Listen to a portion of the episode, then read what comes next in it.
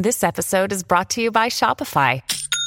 Forget the frustration of picking commerce platforms when you switch your business to Shopify, the global commerce platform that supercharges your selling wherever you sell. With Shopify, you'll harness the same intuitive features, trusted apps, and powerful analytics used by the world's leading brands. Sign up today for your $1 per month trial period at shopify.com slash tech, all lowercase. That's shopify.com slash tech.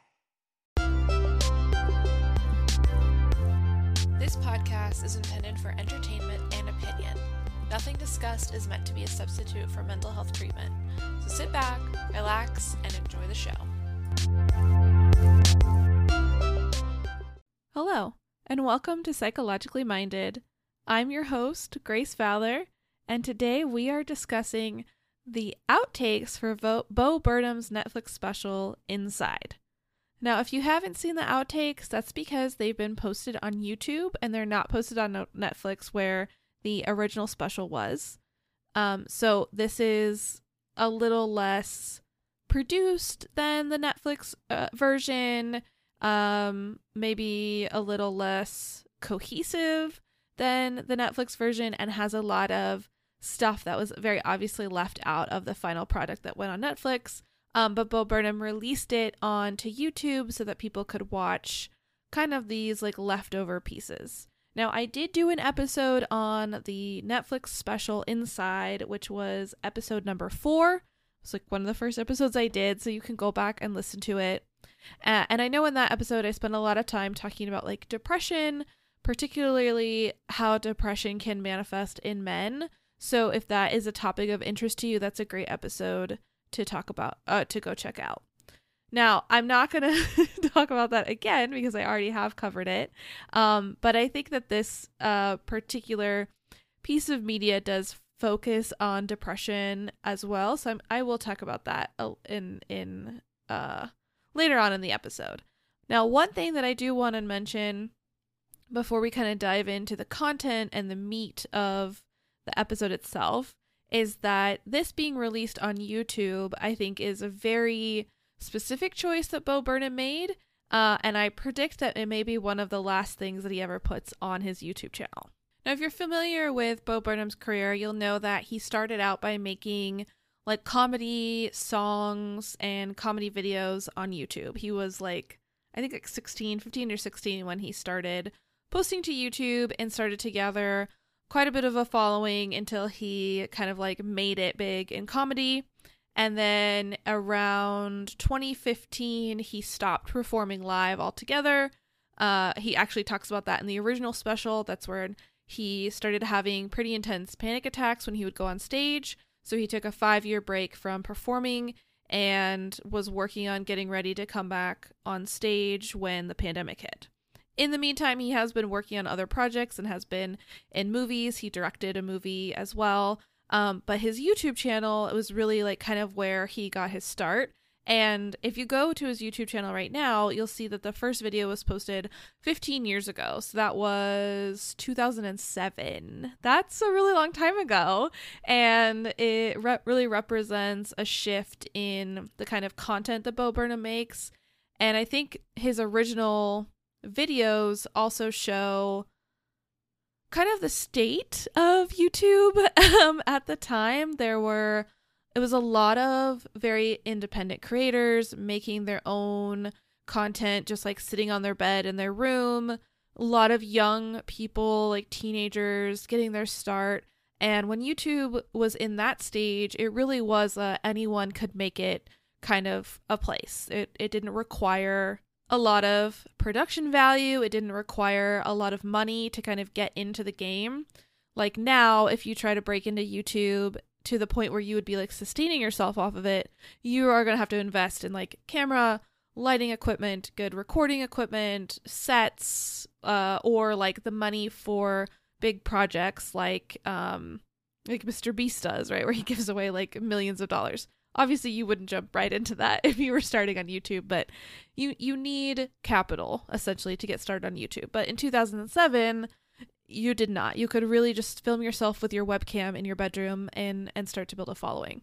Now, those videos that he posted 15, 13, 14 years ago, are not the best. There's some content that might be questionable. Uh, he used to make a lot of very offensive jokes, especially uh like racially tinged content that I think we would now call racism. They were racist jokes.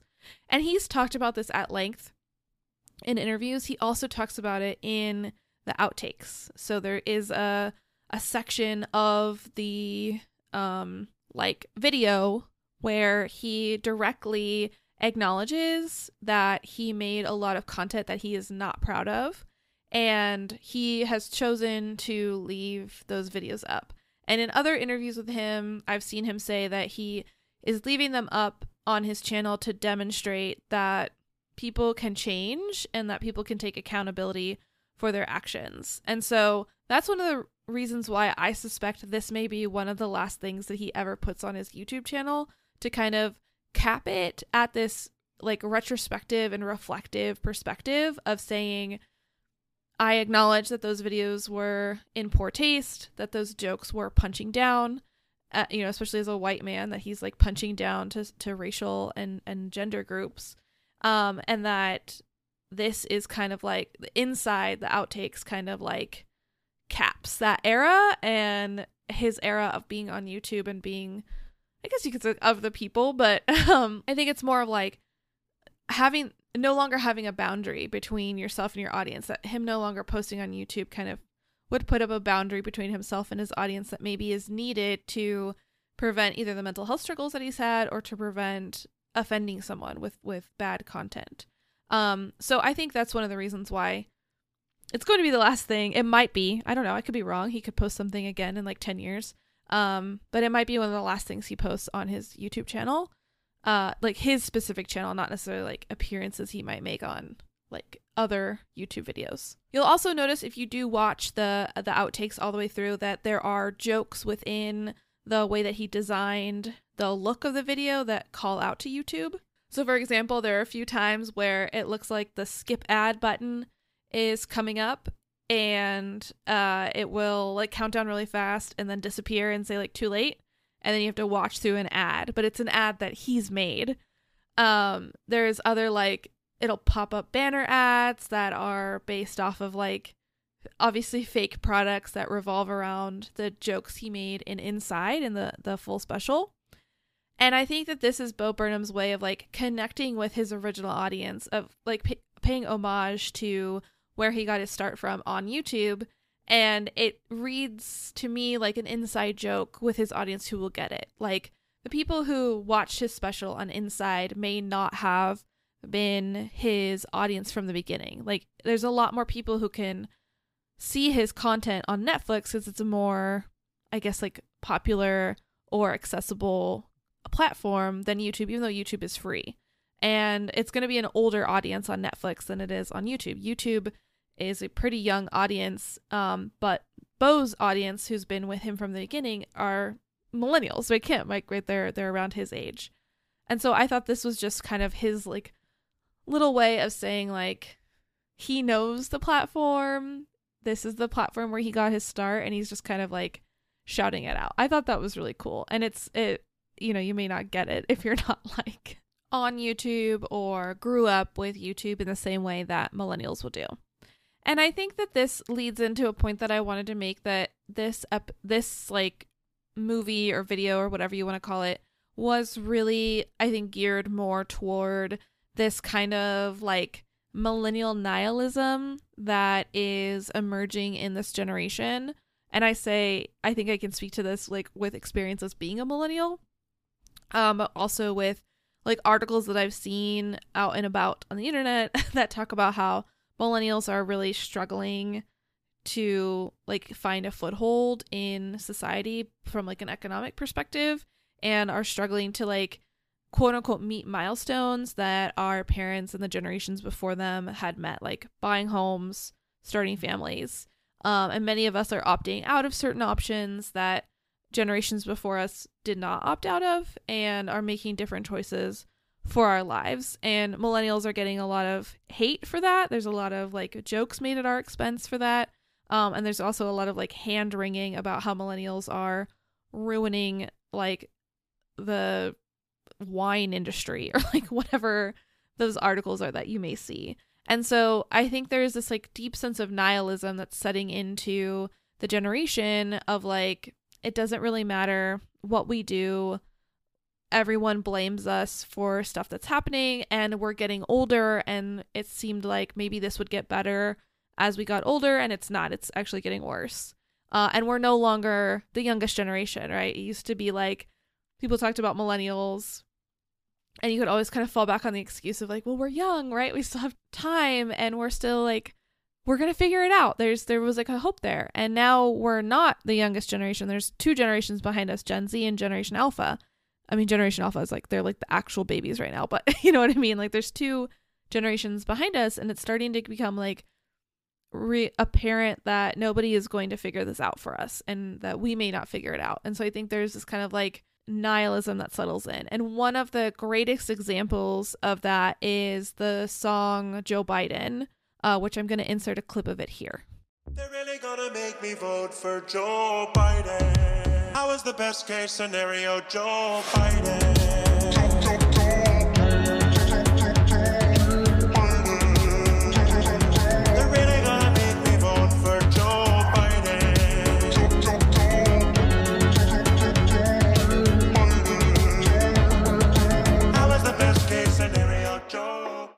And this song encompasses kind of where Bo Burnham's content has moved to, which is this kind of like hopeless concept, or not even hopeless, but this nihilistic of like, really, this is it. This is the only option we have. He does this with mental health stuff also. Like he'll he'll kind of just sing about or talk about feeling like this is it's always going to be like this. I'm always going to feel like this. But then he puts it over like a really catchy beat, right? So it's like you kind of want to dance to the song. Uh you kind of want to like, you know, bop around to it, but if you really listen to like the message of the song, it's like it's pretty hopeless. It's pretty like this this isn't going to get better. Um and even though there's like four words in the Biden song, it is kind of like how did we end up here? Like this is this this is where we're at and how did this happen? And I, I feel like I don't have any other options except for Joe Biden, right? So that's what I mean when I say this like millennial nihilism of like we've been in the world as adults for long enough now. Like some of us are even in our 40s and we're still coming up against this stuff. And it feels like the cycle of history is going faster and faster so that we're like cycling back to things that we just lived through uh, and we're not getting a t- time to catch our breath. And so we end up kind of feeling like we're at a dead end. And so what do you do? You might as well have fun while you're doing it and make some sick beats right and i think the psychological toll of that is quite strong for uh, a generation of people. And I, and I know it's tough to talk about generations um, because the the line can be kind of blurry and obviously everybody in your age cohort is not the same and isn't impacted by things in the same way. But i think if we talk are talking in like broad generalizations that millennials are starting to feel worn down by the reality that they live in it's no one can buy a house it's becoming impossible to feel like you can have children or even have the ability to make different decisions about family planning back to the abortion debate. Um, it's becoming impossible to have a job that you love or you're passionate about, but also make enough money to survive. People are leaving certain industries because even though they're very passionate about the work, they're not able to take care of themselves or their families or support themselves. Um, or even if they are able to support themselves, they're hitting burnout really quickly. And so there's this like psychological toll that I think Bo Burnham really is able to pinpoint in his in his content and it is specific to millennials. I think for people outside of this generation, his content may not be as accessible or as understandable. And I would love it if I'm wrong. Please let me know if you're a Gen Z or a Gen Xer and you uh don't feel like an outsider. you feel inside this content. Um, but I think especially in the outtakes, this this was apparent to me of like, oh, this was for a specific crowd, and he had to cut some of the stuff out to make the full special, which was going to be for more people. And so this is kind of it's what's left over it the narrative of the outtakes isn't as strong as I felt the narrative of Inside was, and I feel the overall tone of the outtakes is darker. There is like a, a sinister energy to it, and there's also something deeply, deeply vulnerable about it. Um, mostly because a lot of what we're seeing are behind the scenes aspects of how he made many of the videos that we see in the full special. So, for example, one of the things we see is he's trying to film the video for 30, where he sings about he was born in 1990, he turned 30 in 2020, and he's like kind of wrestling with, with what that means for him. And in the Netflix version, it's very well produced. He's like flashing lights around the lights correspond to the beat of the music and build with the tone and like emphasis of the song. But then on the YouTube version, you can watch like I think it's like 12 or 15 different versions of the same shot on the screen at the same time. And he slowly removes each shot as he hits the point where he had to like stop because it wasn't working out. And you can see just how much it took. And I'm sure that's not even all of the shots of like him trying to practice and figure out how this was going to look. It's just like raw footage and it's really really vulnerable to watch someone like messing up or I guess what he would think would be a mistake, right? Cuz we don't know. We're not we're not critics. Um but we're watching someone like in this position of figuring himself out, figuring out what he wants to present to the world and we're not supposed to usually see this part. When we watch a comedy special or we watch a movie, we're seeing the finished, polished version of it. And Bo Burnham is letting us see the unpolished, raw footage of a man by himself working his way through the creative process. And it's vulnerable, it's really raw. And there were times where I almost felt like unsettled watching it, of like, it almost felt like I was supposed to look away, like I wasn't supposed to see someone in this very vulnerable position. And I can say, as someone who provides therapy for patients, it was it, it could be a very similar feeling of when you're sitting in front of someone who's being incredibly vulnerable with you and you are not vulnerable back, right? As a therapist, when a patient is sharing something with me, I don't go, "Oh, me too," and then share my life story. My job is to hold the space and bear witness to them as they share and then from there, develop treatment plan, intervention, blah, blah, blah, blah, the good stuff. And so it's a one way relationship, right? The, the patient or the client is sharing deeply, deeply vulnerable things with the therapist, and the therapist is silent, blocked off, um, not sharing back. And that's kind of the experience of watching Bo Burnham in this YouTube version. I mean, Inside was already very vulnerable, but this felt not only vulnerable but disconnected that not all of the pieces went together as well. There wasn't a narrative thread um, which can be like the first time someone tells you their story that may not be polished or even in a linear fashion. It may not make sense the first time you listen to it um, but that's one of the jobs that i do is to follow along with the person and help them to put things into order for themselves to help them make sense of what has happened to them, particularly when we're working with trauma, right? Trauma can be encoded, the memories of it can be encoded in an entirely nonlinear way. And there may be parts that are missing, parts that are in the wrong place. We talked about this in the context of Shutter Island, right? Trauma and memory are not friends. um, and so, one of the jobs of a therapist who's working with someone with trauma is to say, hey, let's make sense of this together. Let's kind of untangle these threads and see if we can lay them out from end to end and try to make sense of what's happened. And that is it's not 100% the feeling I got watching this outtakes, but I think it was pretty similar. Um and one of the things that also makes it unsettling is how often he looks into the camera, like directly into the camera to where it feels like he's making eye contact with you. And so I wanted to look up like what happens when you make eye contact for a long time because I've heard in like pop psychology stuff that if you make eye contact with one person for like more than 11 seconds then you'll become like attracted to them and I don't think that's true. I couldn't find any evidence of that. But I did find evidence that eye contact can be persuasive. So, this study that was done by Chen et al. in 2013 in the journal Psychological Science, that's where it was published, um, they looked at eye contact and um, persuasion. So, like, when I look you in the eye, am I able to persuade you to my side? Um, not true.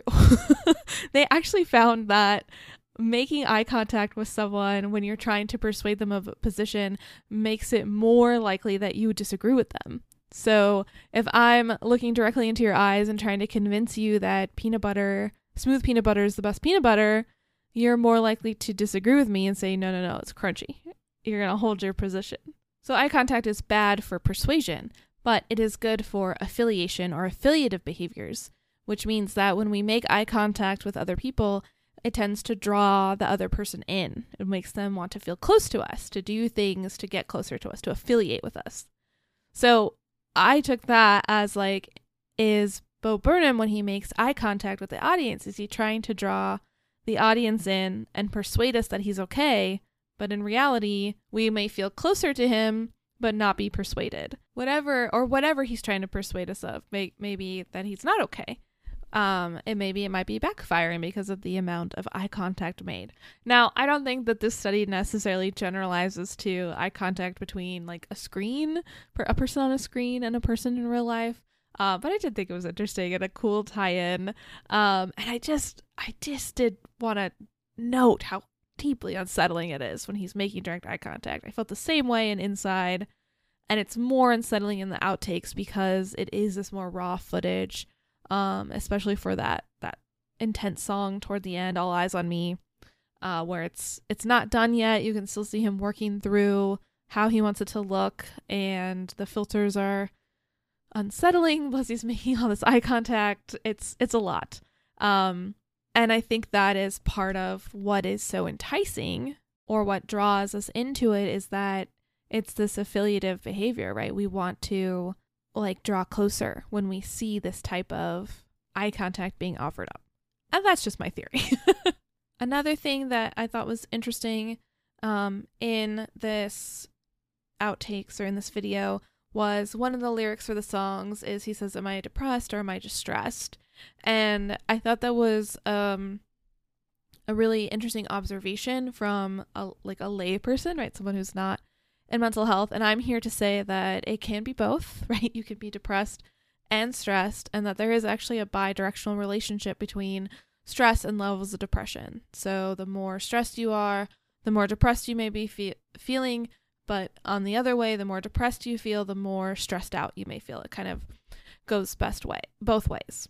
Now, in this article by Hammen, in, published in 2005 in the annual, annual Review of Clinical Psychology, this author reviewed some of the correlates or uh, predictive factors of depression and found that uh, stressors related to interpersonal loss, such as separating or breaking up with a partner, are more likely to be associated with the onset of a depressive episode. So when you, let's say, you break up with your person and then the next few weeks you are feeling really down, it may be a depressive episode and it's potentially triggered by the stressor, right? So there's that real one way of the relationship, the stress of the event triggers a, a more intense level of depression. And that level of depression may then make the stressor feel more complicated, right? Maybe you have to meet up with your ex to exchange like stuff you left at each other's houses, and that is going to feel like an even bigger stressor because you're already at this like depressive stage. Now, Hammen pointed out that dependent events, which are events that we contribute to, so they're dependent on our actions, are likely to predict a depressive episode more so than independent events, which are events we don't have any impact on. So that would be like a maybe like a natural disaster would be an independent event whereas a dependent event could be something like getting dumped or dumping someone or even like getting fired from a job so we where we play a role in that right and so when something like that has happened to us we're we're going to be way more likely to be depressed or sad about the event than if we didn't directly contribute to it. And then add in the interpersonal factor, and now you've got yourself a, you know, soup, a little soup of depression, uh, which is then going to make stressors feel bigger, which may make your depression feel worse. And that's why people kind of get locked in like a, you get locked in the depression spiral, right? Because depression makes everything feel bigger. The big things make your depression worse, on and on and on. And so you that's where you might want some support and kind of pulling out of the cycle. Maybe um, we know something like working with a therapist who can help you alter some of those behaviors and thought patterns. Getting support on what like the crisis lines, the mental health lines that are linked uh, on my website, stuff like that, right? You need to get some help to interrupt the cycle. And I think that Bo Burnham, in his both of his specials, but particularly in this outtakes one, which is you know a little more vulnerable, we can kind of see this this cycle for him. And I think although the project of creating inside was cathartic in a sense, maybe even healing for him, and he, he's working through these things, it was becoming a stressor, right? And a stressor that he was involved in, right? He chose to do this project and he, you know, he's actively participating in the stressor. But he's also dealing with depression. And so the stressor of finishing the project might have seemed like it was too big or it was getting bigger out of control. He mentioned several times in the outtakes that he's done. He doesn't think it's ever going to get published or like, you know, put out there for people to see. He's really struggling with the completion of the project. And we also see him going back and forth between being more and less depressed. It's hard to tell when in the timeline we are when you're watching the video because although his hair changes and the environment changes, it's not linear. So it's hard to directly correlate in his video how stressed he is with the project to how depressed he is. And of course, we're not diagnosing him, but he he talks about it, right? He says that he's he's been depressed. Uh and so uh, although it can be hard to watch someone kind of going through this. We see him be in this like messy room that he can't quite seem to get a handle of. There's there's things all over the place. He even has a, a section in the video where he makes a peanut butter sandwich, which I would call a depression peanut butter sandwich because he doesn't have any plates or silverware and it's just peanut butter on white bread. It's not even toasted, man. It's not even toasted bread. Um, we see that he's a man who is struggling with his mental health, um, but also in the process of a very intensive stressor. And I think that's an experience that a lot of people can relate to. And so I do think that's in, it's important for people to see depictions of depression, but we also want to walk the line of not glorifying depression or glorifying mental health conditions. You don't have to be miserable and stuck in a cycle of mental health issues to be creative. Like Bo Burnham's special isn't partic- isn't good just because he's dealing with depression. It is the story in part of him dealing with it, but it's not inherently good because he's depressed. In fact, I would argue part of why it is good is because he was able to interrupt this cycle enough to finish it. Right? You can't be a creative genius if you can't finish your projects because of your mental health issues. And so I, I bring that up just in the context of very often you'll hear the conversation of like artists are like tortured and all of them had mental health issues and the like if they were to treat those mental health issues they wouldn't have been as creative uh, and I I personally don't think that that's true. I think that you can be very creative without mental health struggles. I think that art and artistic projects can be a way to express what you're going through and can help you to process through trauma and mental health issues. Um, but I don't think that those things are always mutually exclusive. In order to make great art, you have to be like mentally unwell. Um, and that in the outtakes version that's posted on YouTube, there is the absence of like the resources that the Netflix version had. And I talked about this in episode four of like, is it enough to just slap the suicide hotline up at the end of an of a video that talks about like suicidal ideation and stuff, and like the hypocrisy of that, right? Because I just slap hotlines at the end of uh, or my episode descriptions and on my website. But on YouTube, there isn't that. There there wasn't um resources associated. There wasn't a, a, a hotline posted uh, at the end of the video. And I think that is what it's like when you're encountering content online that isn't necessarily moderated by a production company. Like, yes, YouTube is a company, is part of Google, and there are, you know, incentives for them to provide resources. Like, I know if you watch videos about COVID, there's like a little box that'll be like, this is misinformation. Here's what you really need to know about COVID. Like, there is some sort of like risk management that has to happen from a company. But in terms of like mental health, individual creators are not compelled to necessarily share resources or provide answers for what to do if you're in a mental health crisis. And I would argue that that might not necessarily be their job, particularly if they're not creators who have training or experience in mental health. Like I don't know if it is Bo Burnham's responsibility to post those type of things, especially if he doesn't know what is helpful. Like if he, you know, he may not know what are appropriate resources to share because that's not his thing. He's not a mental health person or like a professional. And I think that there are some even smaller creators that like may have even less access to resources or even less understanding of what to even offer their audience. And so you end up with vulnerable people seeking out content about mental health that may not be getting the resources that they need. And who should fix that, right? What what is the solution to that? Should YouTube be putting links to the crisis text line on every video that has any mention of mental health? Should creators be given like a orientation when they start to post um, about if you're posting about these topics, you need to post these links in your description. Does YouTube just add those links in for every video anyway? I don't know. I don't really know what the solution is to that, um, but I think it's something to be noticed and acknowledged that is an emblematic of the experience of being online.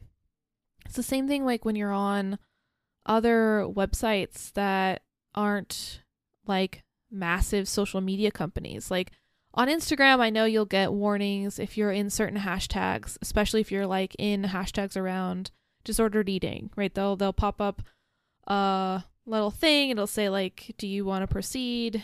Here's where you can click to get help, right? They'll do that, which is like the bare minimum that they could be doing about that. Um, and on Reddit, you can report people to like Reddit Cares or whatever it's called if you believe that the person is posting content that is worrisome or uh, for their mental health or hinting at suicidal ideation. So there like are those things, but if you're just like a person scrolling through like Tumblr or Facebook or even Twitter and you just see someone posting about like their mental health, their suicidal thoughts, their this that and whatever, there may be no context for it, right? There may be no follow up, there may be no additional information provided or resources. It's just something that you encounter.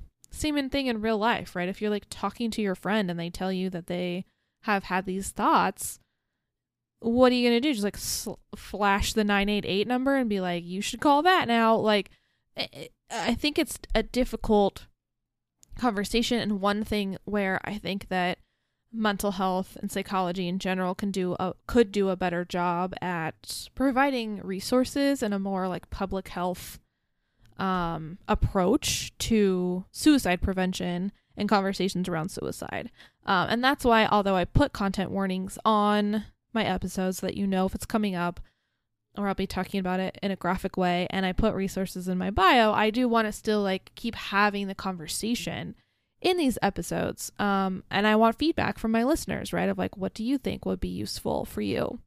Uh, if you've gone through it or if you're on the mental health side, like, what do you think would be useful? Um, all of that was a really roundabout way to just say, like, the internet is a wild place. like, please be careful.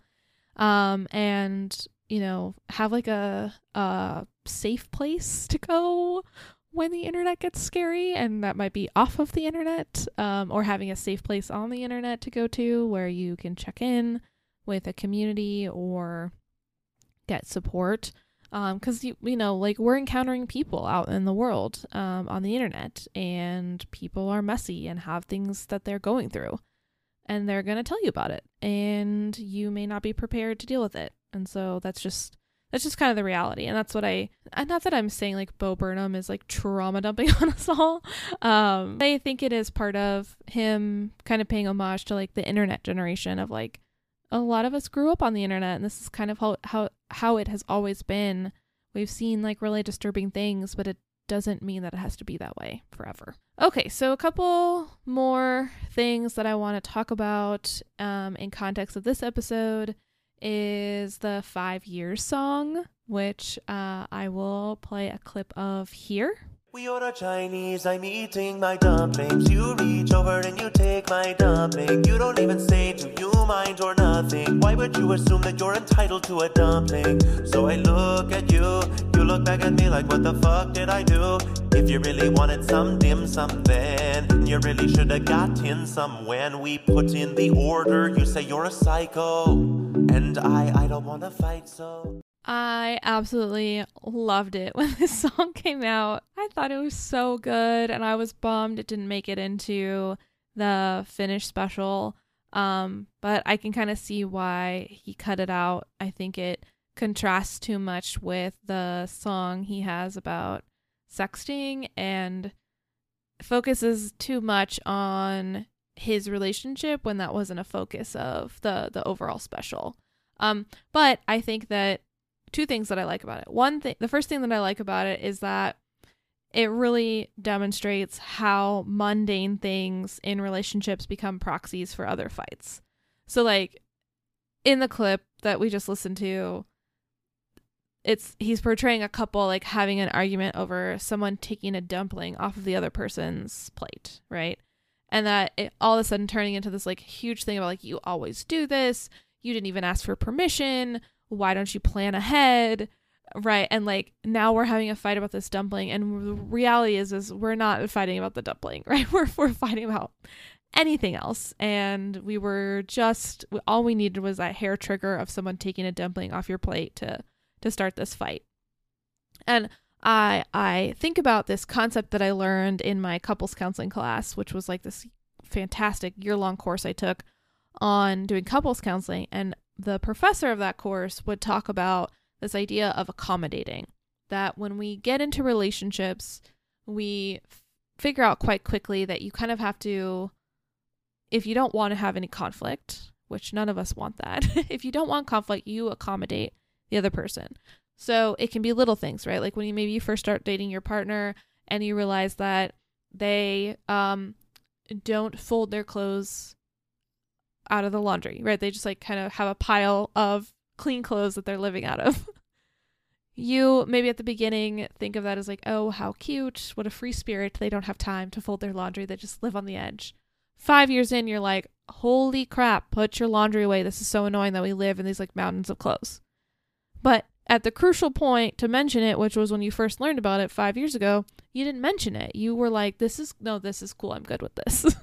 and you weren't okay with it, right? You convinced yourself and your partner that you were okay with it. And now five, six, seven years later, it's rearing its, its head again. Often we do this with much bigger issues, right? We start dating someone, we really want to have children, they don't want to have children. We say it'll be okay it's fine that we have different opinions on this. I'm just I just really like this person and I want to be in a relationship with them.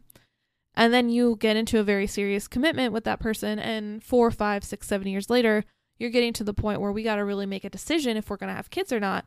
And the other person is like, I told you from the beginning I don't want to have kids and you said you were cool with that. So what are you gonna do? Are you gonna give up the relationship because this person doesn't want to have children? Or are you going to give up what you've been wanting, which is to have kids because you want to keep the relationship? And if you had had this realization at the beginning of the relationship, it wouldn't be so painful.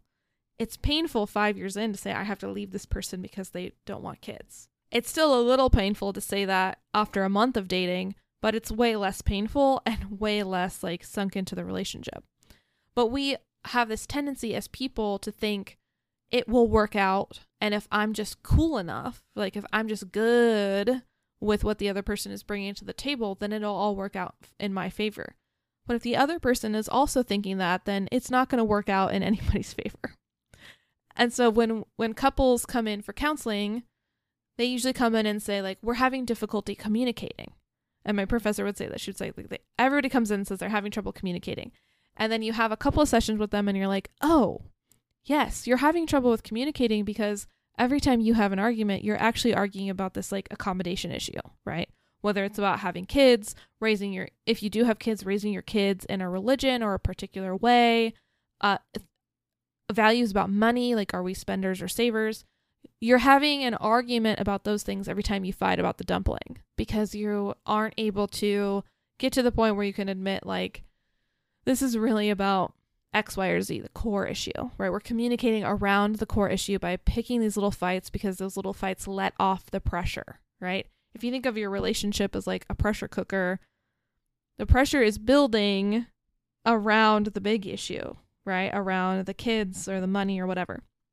And every time I yell at you about a dumpling or killing a spider, I let a little bit of that steam out so that I can feel calm, uh, but the problem is, is that if you don't let all of the steam out, it's going to build back up again. The pressure will build back up again. And so you may think that you've been venting it for years because you've been having these little snippy, snappy fights with each other, but the realization will come one day that you didn't vent enough steam and it will explode.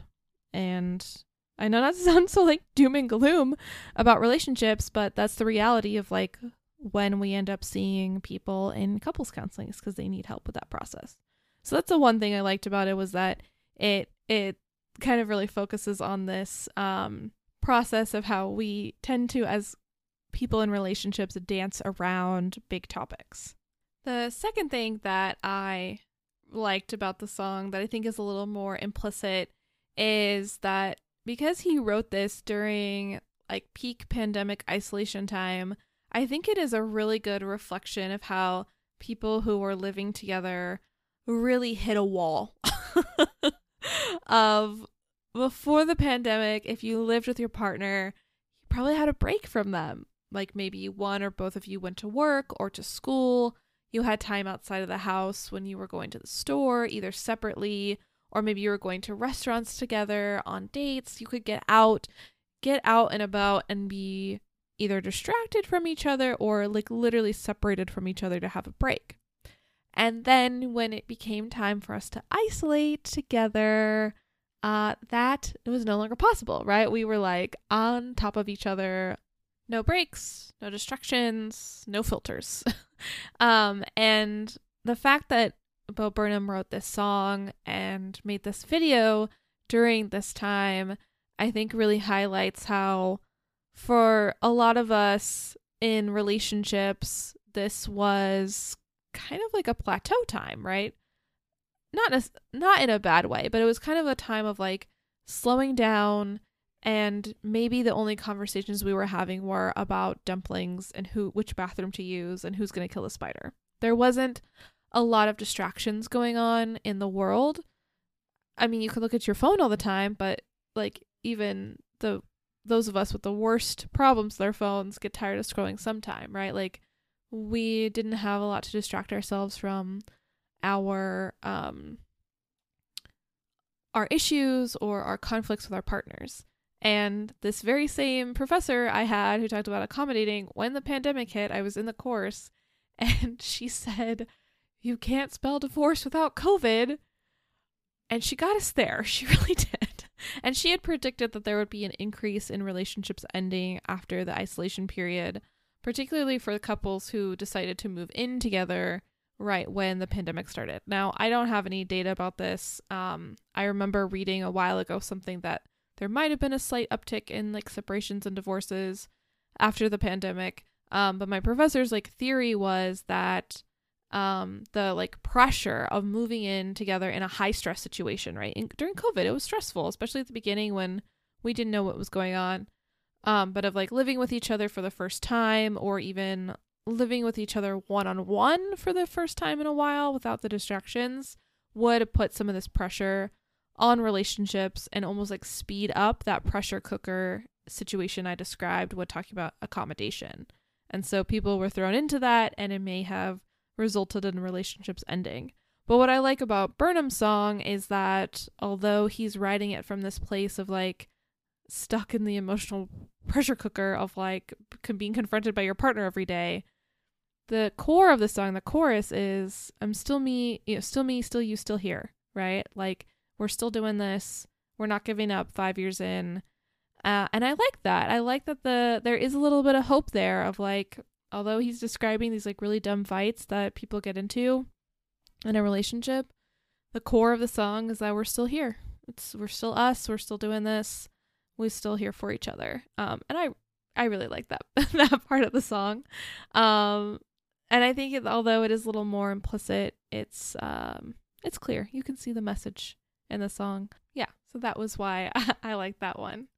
The last kind of piece that I want to talk about in regards to this video is he does a bit about a comedy podcast where it's two it's two versions of himself essentially making a podcast together and they're like anti-feminist white guys talking about cancel culture and wokeness and like literally complaining about being silenced and like you can't say what you used to say anymore with the irony of course being that they are on a platform where they are literally the only ones talking.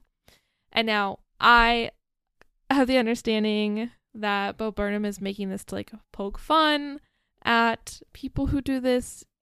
Obviously, it's supposed to be a joke because it isn't a comedy special. But this one made me laugh very hard um, because so often the way in which you hear or see people complaining about cancel culture are on platforms where that person literally is able to get their words out to many people at a time. I'm talking podcasts, I'm talking on Twitter, I'm talking on other parts of social media like Facebook. Even uh, our former president, who got kicked off of all the social medias, literally built himself a platform so that he could get his words out. You're not canceled if you can still communicate your opinions about being canceled to hundreds of thousands of people.